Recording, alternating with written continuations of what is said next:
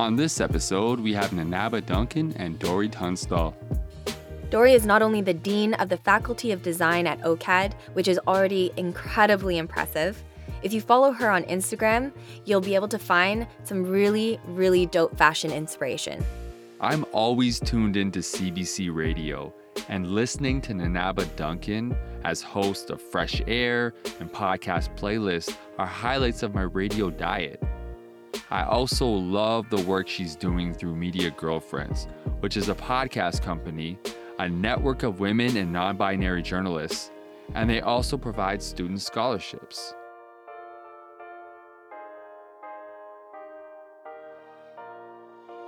All right, so first question What kind of reader are you? Um,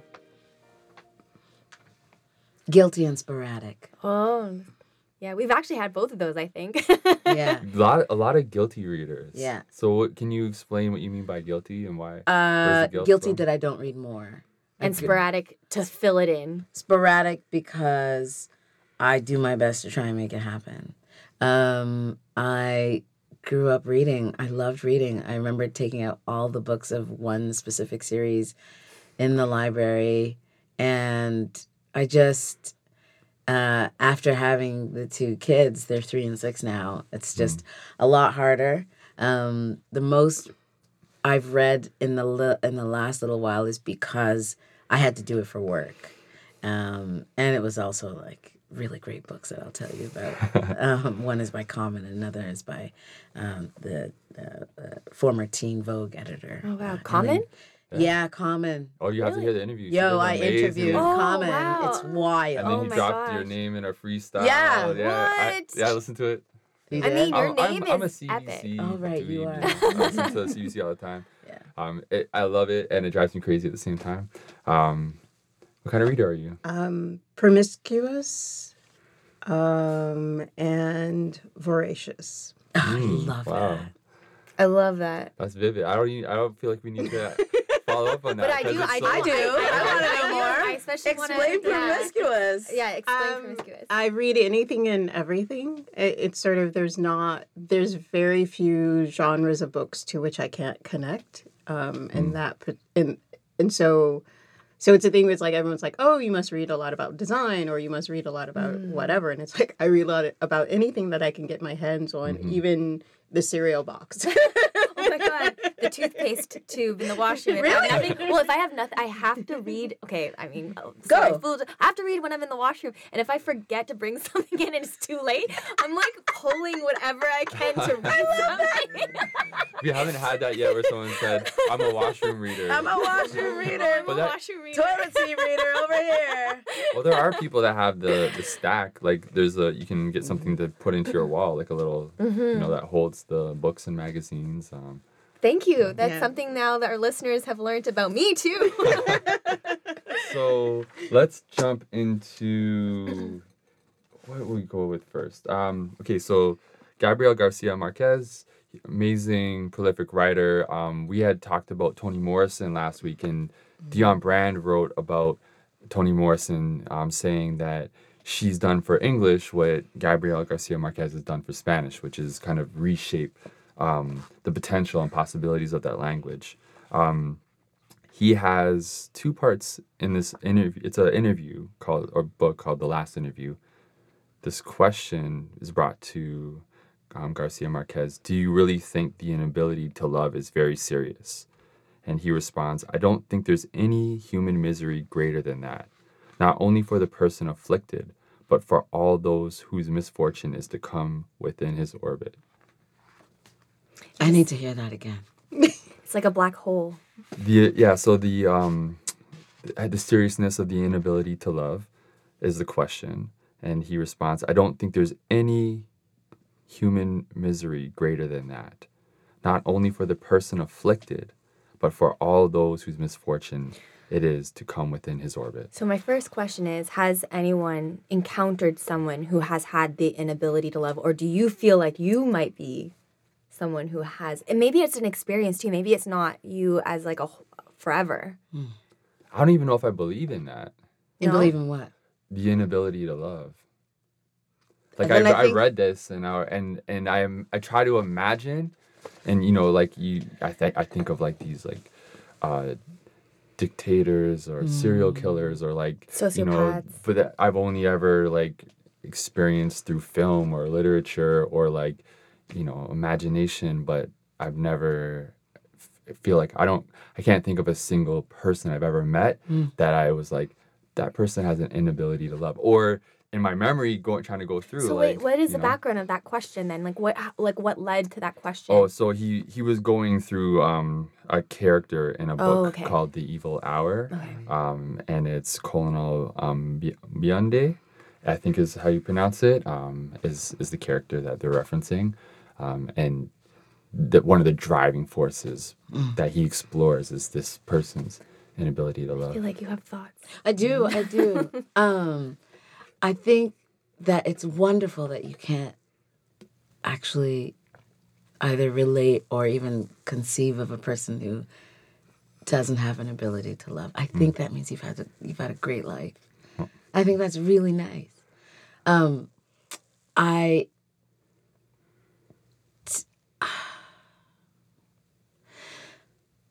I think maybe if we were to dig deep, we've all met someone who was not able to love as much as they could because of something that hurts hmm. or because of something that happened to them. And I think that can be a shame. And that's that's where I agree hmm. with Gabriel. Hmm. I think I agree that like it's it's just such a shame because to love to is freedom. Like it's mm. freedom to allow yourself to love someone and to allow someone to love you. Well, we were talking about this before where we're our that sense of community is kind of disappearing. And so I feel like it's maybe not an, an inability to love. I think that's a unique situation where it's a, a very r- rare human maybe that that lives in that type of state. But I do think there are people that you encounter that can't love us or or who are so closed off um, that they that it's it's not their inability and I think they can love some things and even a dog or like a plant, but I think there's there's a Like closeness. restrictions. Yeah, and yeah, hurt wherever it's coming from. How does that resonate with you? I guess it, de- it depends on how you define love. Yeah. Like for me, I think of love as just being open to the experience of anything, everything, other people, yourself, right? Being open to all those sort of things. And I would say probably there's a lot of people who struggle with that openness. Um, and some struggle to this to the extent that I think that they are unable to love. Um, and it's a sad indictment in many ways to give to a person. Um, but I think if you if you consider the harmful behaviors, right, that we inflict on each other, we inflict on the environment, we inflict on um, the universe, that that speaks to actually a really deep inability to love, which to me again, it's like to be open to the connections to other things. And so I would say it's probably more common for us to actually have the inability to love because so many of our dysfunctionalities as a as people is deeply rooted in our inability to be mm. open to the experiences of mm. other people to be to want to connect with other people or like i said that trauma comes from that inability to connect to even oneself mm-hmm. right and approach oneself with generosity. And so i think the second part of it in terms of the the wake of that inability and its effect on other people um, that resonates really really true if you just sit for 10 minutes and go through you know the news mm. right that mm. that that mm. wake goes through everything that we do that's harmful to each other I think that an inability to love is really just forgetting. I think it's just forgetting to love. Um, or is it fear? Fear of. Definitely fear. Well, uh, for me, it's like if it said like dysfunction in how you love, I can think of myself. I can think of like everybody I know has some form. The closer you get to people, the more you start to realize that there are all these things, you know, that are sometimes from your own life, sometimes intergenerational, sometimes environmental, that affect and and and warp and create dysfunction. And and then we, you know, that that healing journey is about trying to like work through and overcome tho- those um, dysfunctions. But that sweeping, like full, complete inability. Um, though I've never met, you know, like the general of an army that's led a genocide. So, you know, at that maybe I just haven't been in the mm-hmm. presence of of someone that that is that far gone. But mm-hmm. And that's where language is so key, right? Because I think we're we are relating it to our own experiences, and so we haven't.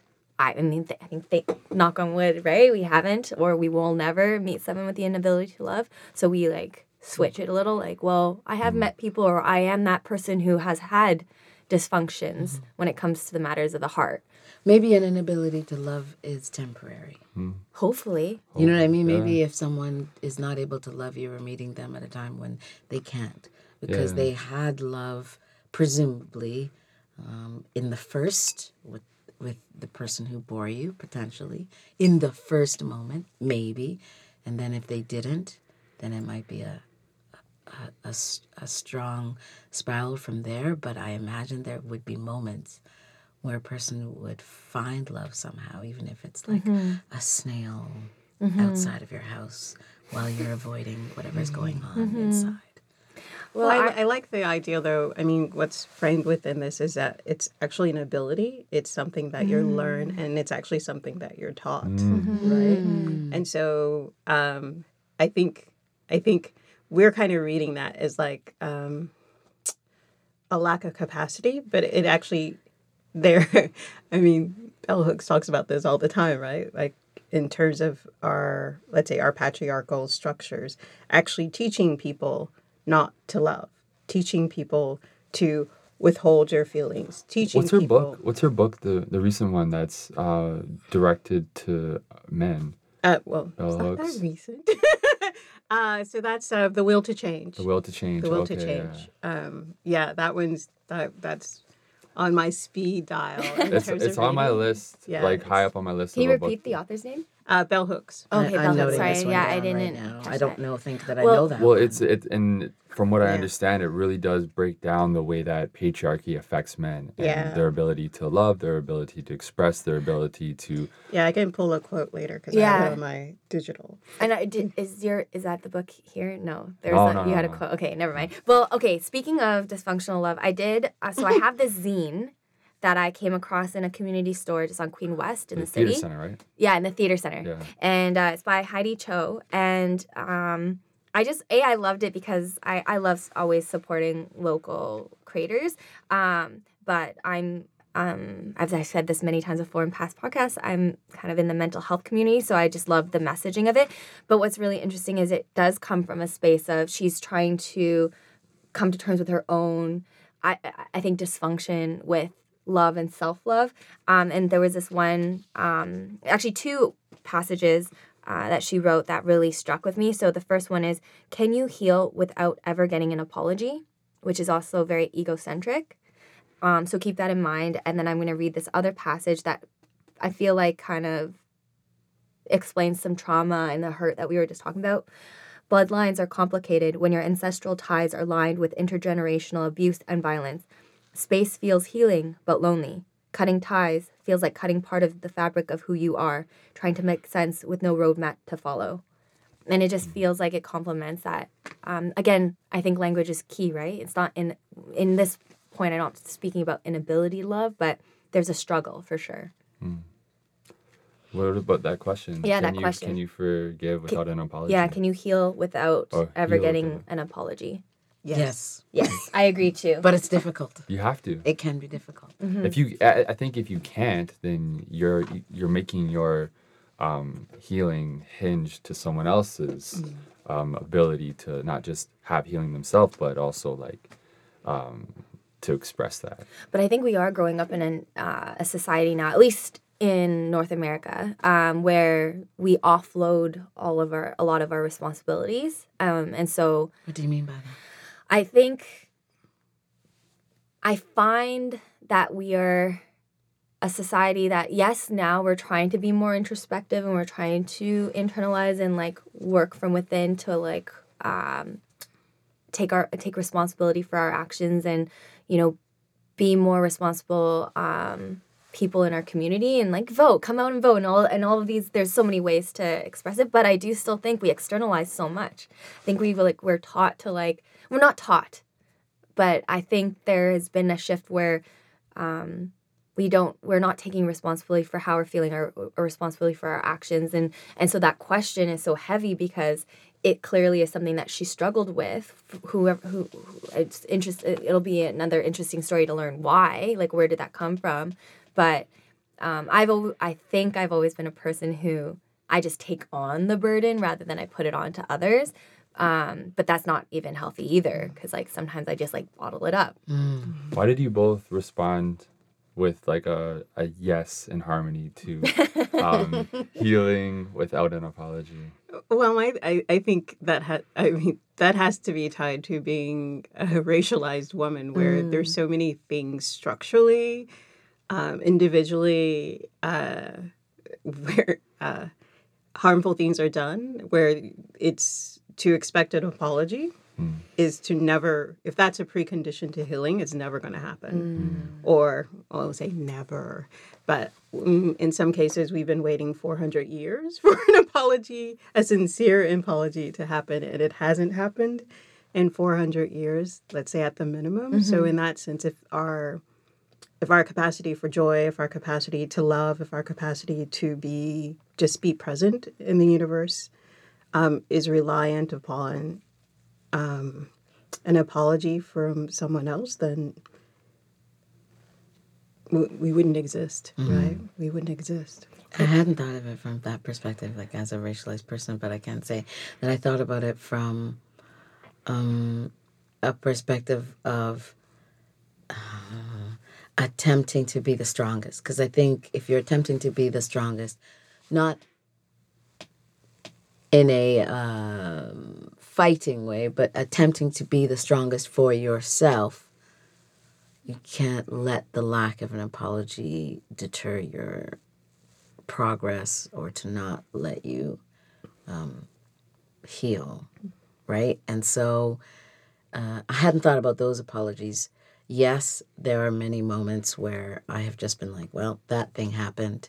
I have to, you can call it forgiveness, you could call it forgetting. I don't know where you would put it, but I have to be okay in myself and I have to continue. So I continue. In order to do that, I must forget or I must here I go again, putting myself in your shoes to understand where you're coming from. And now I understand where you're coming from. And this is mm-hmm. tiring and exhausting, but I'm doing it now. I'm moving on.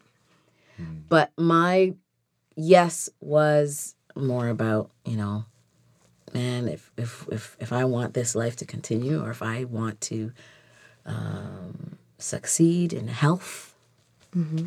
I'm pointing to myself now, like my health inside my heart, then I, I must I must forget about the fact that there was no apology. Mm-hmm.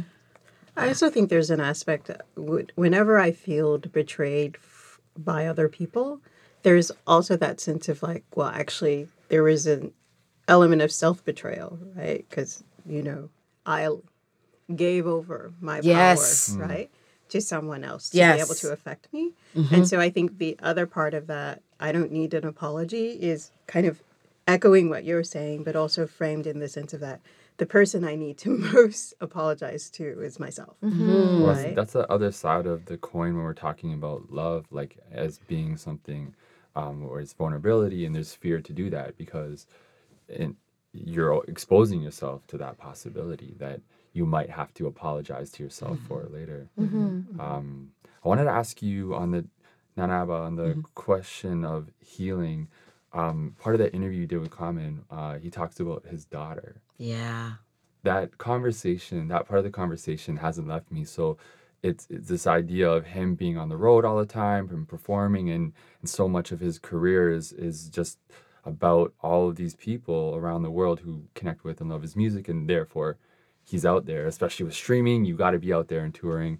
Um, and then he has a daughter who's like feeling abandoned by him. Yeah. And So what happens is uh, he's at home one night and he gets a call early in the morning, like party times, and his 20 something year old daughter calls him and he realizes oh she's drunk. And he's like okay how you doing? Mhm. and then she kind of launches and says like you weren't there for me.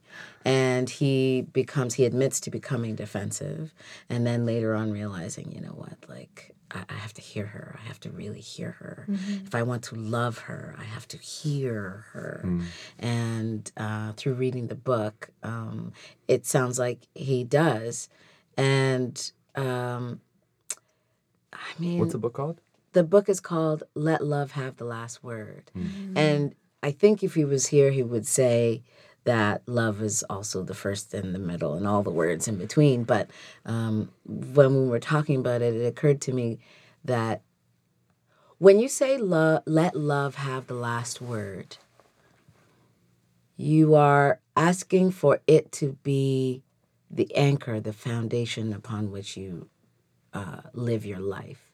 And I also believe that saying the word let is really um, it's very gentle it's gracious. It gives grace by saying let love have the last word. Like maybe you out of the haven't way, all this time maybe you have before but you know what? Just let love have the It's last like word trust. yeah, there's yes, there's definitely trust involved there, but um again, that conversation was awesome. But it was great to see a person um with that kind of profile led us into what has been going on with mm-hmm. him. Because i mean you can imagine it for any artist for any person Yeah. who has children who has to do a number of things. I have it a, a little bit i have a tiny tiny example of it, of it in my life because i work mornings but my kids are three and six so i'm not there mm-hmm. on the weekend morning. So i feel a little bit of like you know and get then when i come home they're like where was mommy? Where's my-" like, and i feel a little bit of that.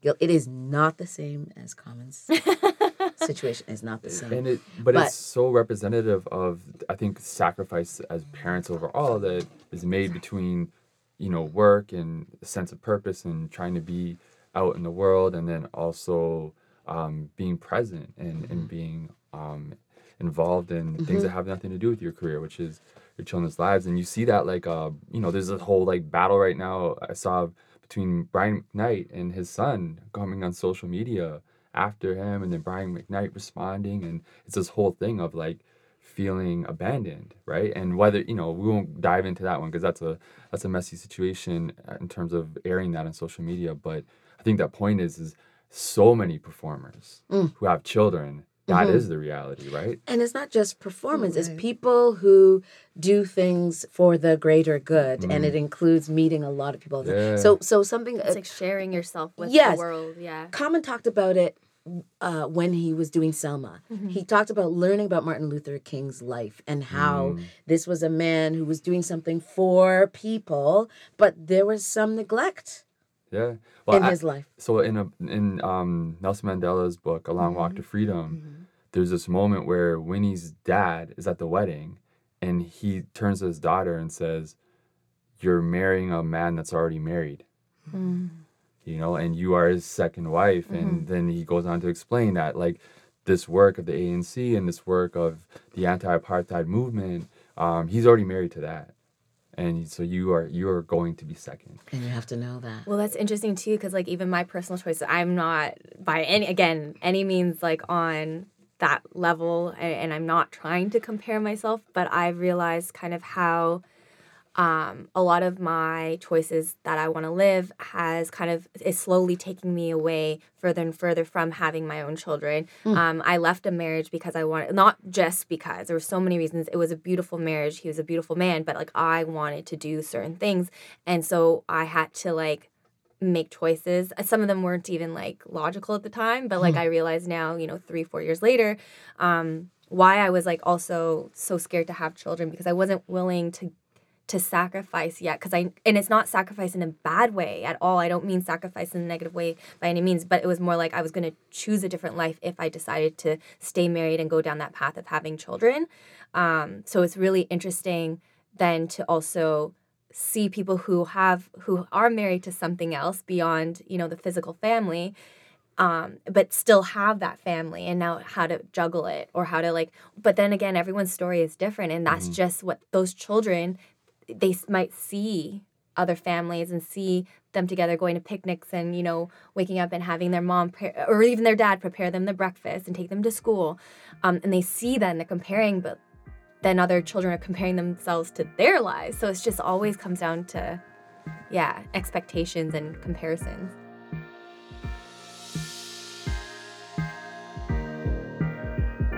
For all the listeners out there, the environment we are recording in doesn't seem to be that important because you can't see the space. But to get beautiful sound, whether it's for a podcast, recording music, or even for film, TV, and advertisements, the space you're in and how it runs matters. That's why we record Stay Reading out of Post Office Sound in Liberty Village. From the raw audio to creating a sound bed and all of the magic that happens in post, the difference can not only be heard, it can be felt. So, to all the creatives out there, if you need great audio, think Post Office Sound.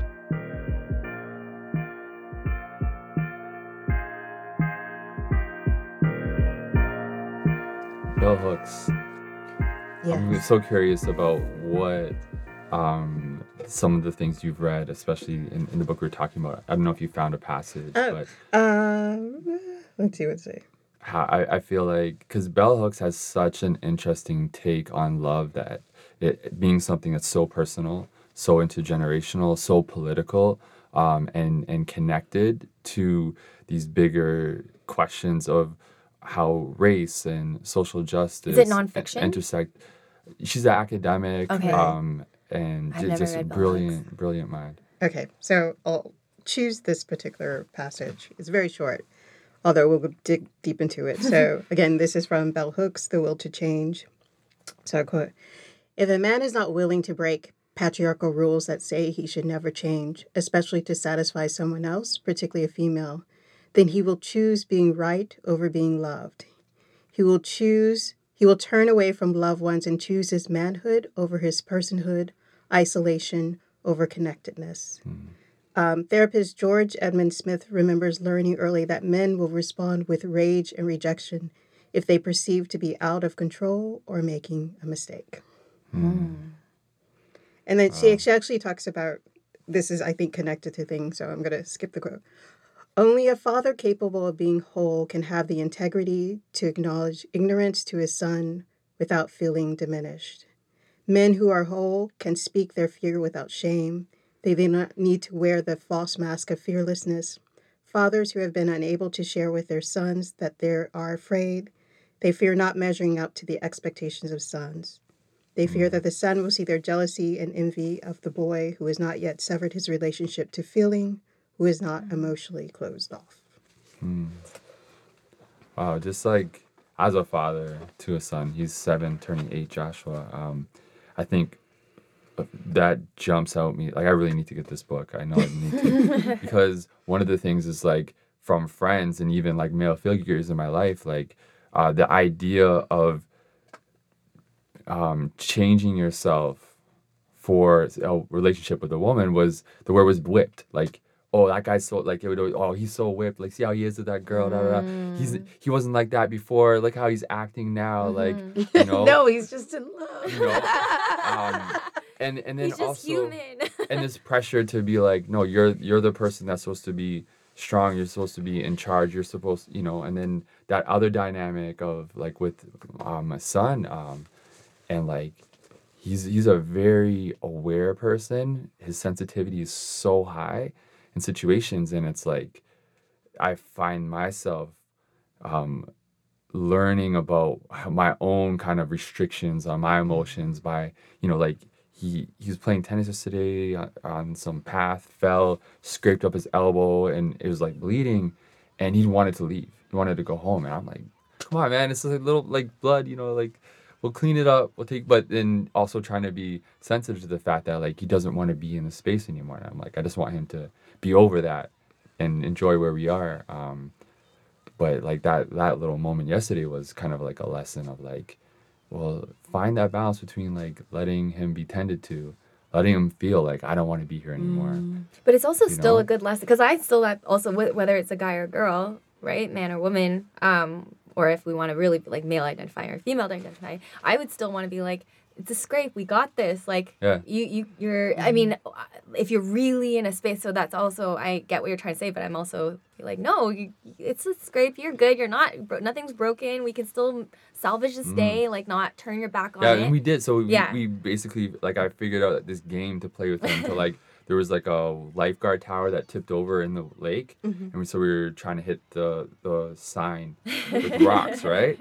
And so I kind of like coaxed them into to that challenge, and because we were at the CNE the other day, so I was like, okay, you'll win a prize if you can hit that thing, you know. and so, it, but it wasn't that that really got him. It was once the camp nearby, um, they had uh, the first aid kit, so they put a band-aid over it. And once, soon as there was a band-aid on it, and he wasn't seeing the blood coming out anymore, and he felt like, okay, this thing's been taken care of. Switched up, he's like back on it, like wanting to play tennis, run to the beach again, like Would you do things uh, slightly differently if it happened again tomorrow?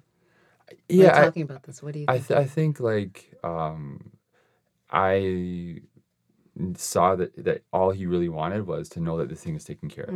He felt like until I go home, it's not going to be taken care of, and so he's just like obsessed with the fact that like my skin is open, there's blood, like I feel like vulnerable. I don't feel like, and once it was sealed, so it was like a little lesson of like. What did he? What was he actually? He wasn't needing to be home. He wasn't needing to be like told to get over it. He wasn't needing to be babied either and uh, in terms of like uh, you know acting like he he can't overcome this. He was being very he, ju- practical. he just was like i need this to be taken care of you know? Hmm. Well, and I think I I mean writ large, I think that's what a lot of that's a lot about what Bell Hooks is talking about is is is what we need to do is actually recognize the full expression of what people are trying to communicate to us and mm-hmm. then be able to interpret that in the way that we're responding to their true need, mm-hmm. right? Not just their want, but their true need. And then mm-hmm. it's then and it's by connecting to their true need that then we're able to connect with one another mm-hmm. right? And so what she's talking about is the fact that we again and it we live in a patriarchal society so in many ways we all practice this right? Just just just men need extra help because there's a way in which um, being male identified you're actually identifying very closely to a certain set of expectations around behavior around feeling. Um, and so by making that choice of identifying as male, you're making that choice in many ways to to buy into a very particular notion of what it means to be a man, right? So what she's saying is that if you pay attention to what everyone needs, which is capacity for joy, uh, connectedness, um, a sense of uh, respect for their existence beyond what they perform for you or do for you. And that's like basic human needs. If we're able to recognize all of that, then we have the opportunity to heal, but we also have the opportunity to heal one another or not inflict trauma on one another.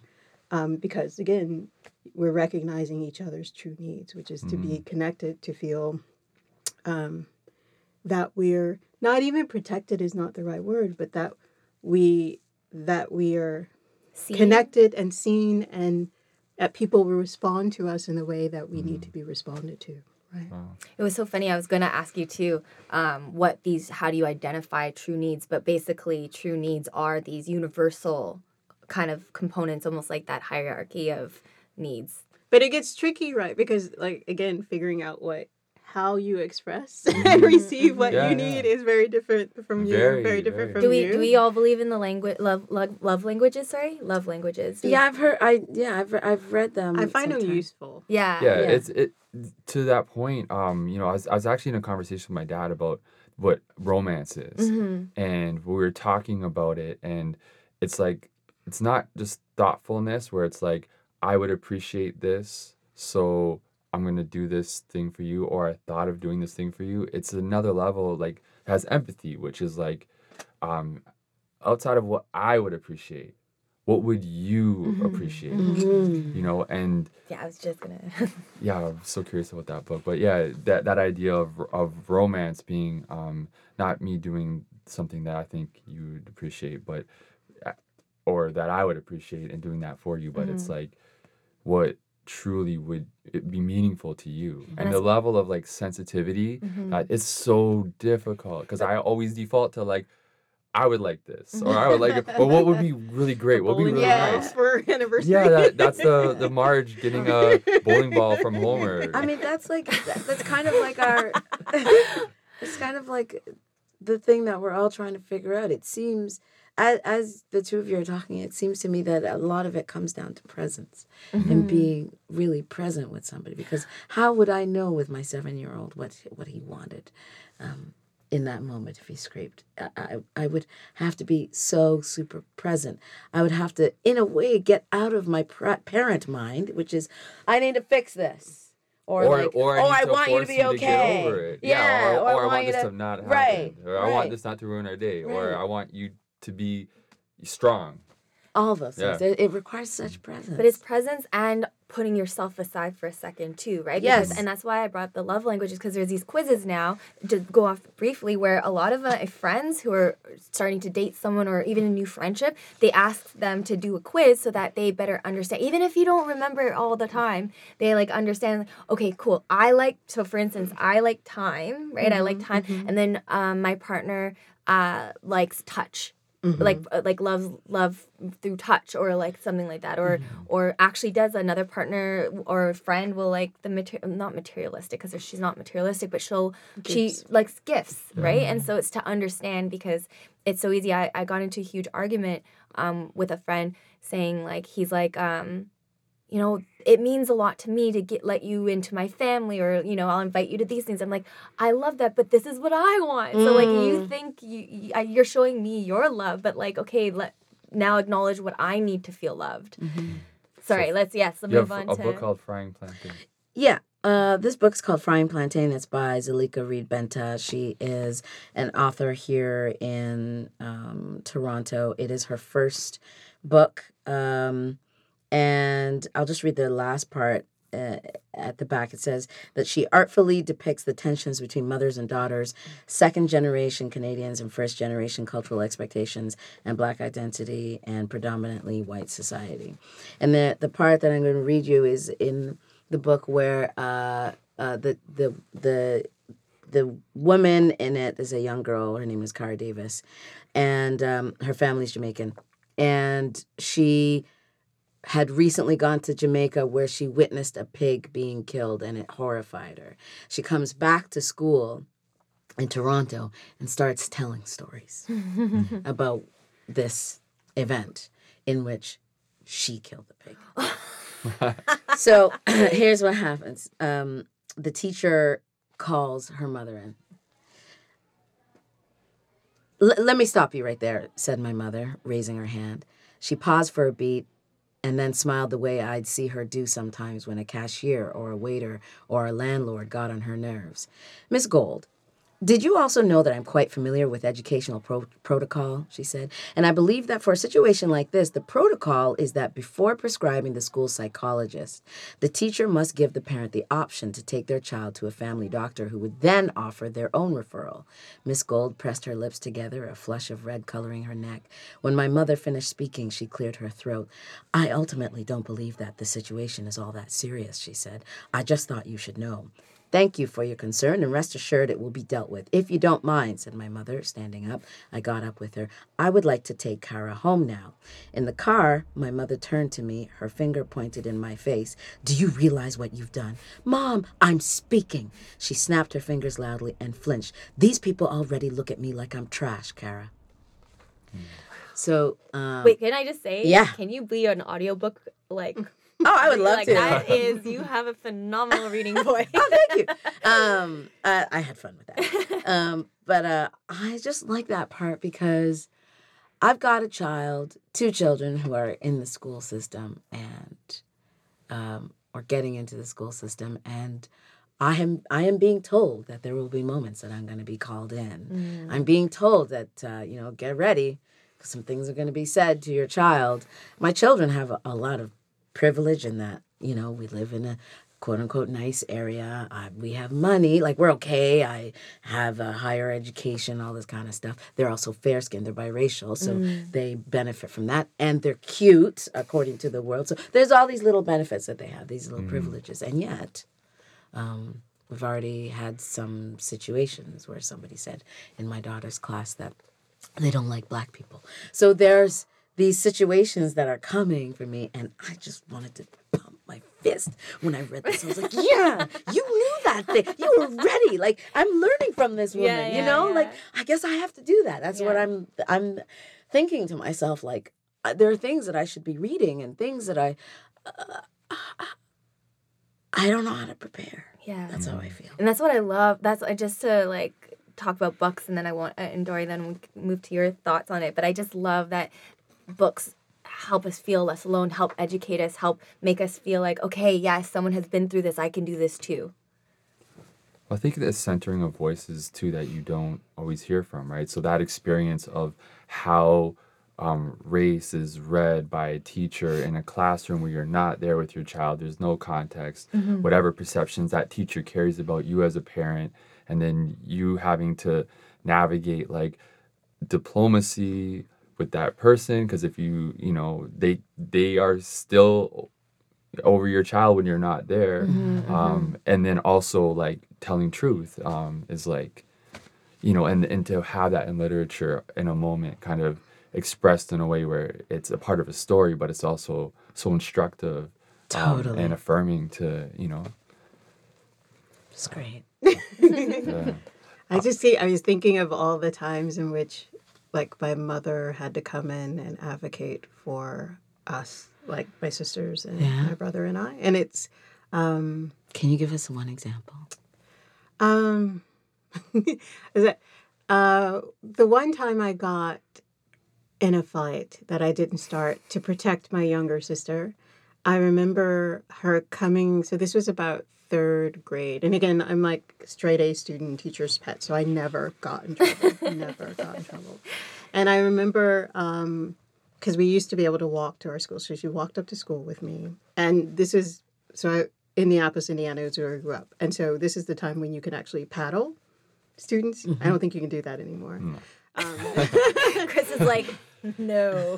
so so I remember her marching us back and then literally marching us to school, uh, meeting with the principal and basically chewing her out in in the sense of just getting her to recognize that um, the context of this fight, right? One, protecting younger sibling, which is always good. Two, not instigating, but defending and responding. And then three, being a person who, like, that fits within the moral code of our family and it fits within the moral code of our society. And so the punishment of that is basically giving her a wrong lesson mm-hmm. around what mm-hmm. she how she is supposed to be in the world and particularly as a person who's bright talented or whatever her job right is to use her talents to defend other mm-hmm. people right?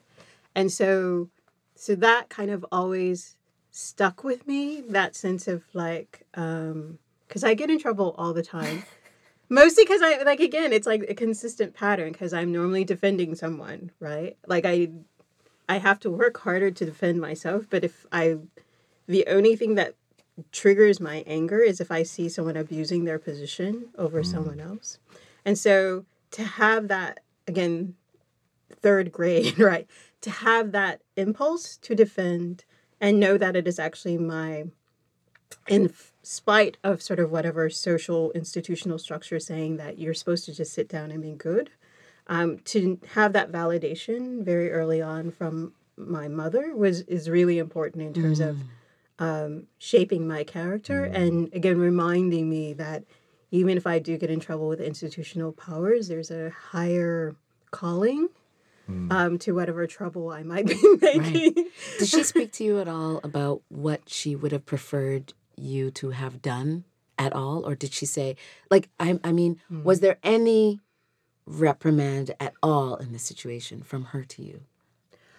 No, because once I explained what I was doing, right? Once I explained the context of what I was doing, then it's like, because you know every time you get in trouble, there's that sense of like you know we did get spanked, um, but it was a thing when I and what I guess I think she allowed me to explain, Mm-hmm. which was really important. Just didn't sort of take that thing, and then in hearing my explanation, it's like, well, yes, we teach you to do this and this and this and this. You're doing all the right things that we're teaching you to do. So in this case. It's the principal who's wrong, and we don't want them teaching you bad lessons, right? That's powerful. Um, And what's so powerful again from that, and it like encapsulates everything we just talked about, is being heard, having the opportunity to be around people who will listen to you, who will ask you questions, who will not necessarily validate you, will will like tell you if you're wrong when you're wrong, but also like yeah, shape you. Wow, at such a We're- young age.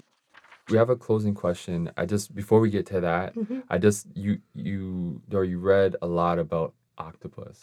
What's Mm-hmm, what is the or octopi? I don't know what it. that that t- sounds. We could tie it into actually. motherhood. But um, it what's what's one thing that you didn't expect to learn about people by reading about octopus? that are we assume that higher levels of consciousness is a very human thing. I mean, like we're saying, okay, elephants have it, and you know, higher mammals and them. But like to think of an octopus having the things that we identify as being very human, uh, ability to um, solve puzzles that we've never seen before, right? The ability to change and adapt to our environment in a conscious way, like the the changing the modeling of their skin. That's a conscious act that Wow. they do. Choose it like I need to be purple right Yeah, now. yeah. I need to be blue. and they're colorblind so that makes it even more amazing so that to to be able to imagine an octopus's consciousness in a way that is resonant with human consciousness. Again is that thing where we are so ignorant in terms of what we're doing in the world without realizing that um, all these things that we think of lower lower order of humans and thus we should have dominion over them they're so brilliant in their own existence not just how tasty they are or useful they are. They're brilliant in their own um, existence and that we should be more humble in our approach to the world because there's these other creatures that have um, such beauty in their existence even if it's only for two years and not whatever. And then And I actually, sorry, I'm very curious, but like, what led you to read more about octopus? Like, I love that you're a promiscuous reader, so you just read everything. but like, what led you to read more about? Um, octopus? a student of mine had responded to a quote that I had posted on Facebook about um, octopuses taking over the world.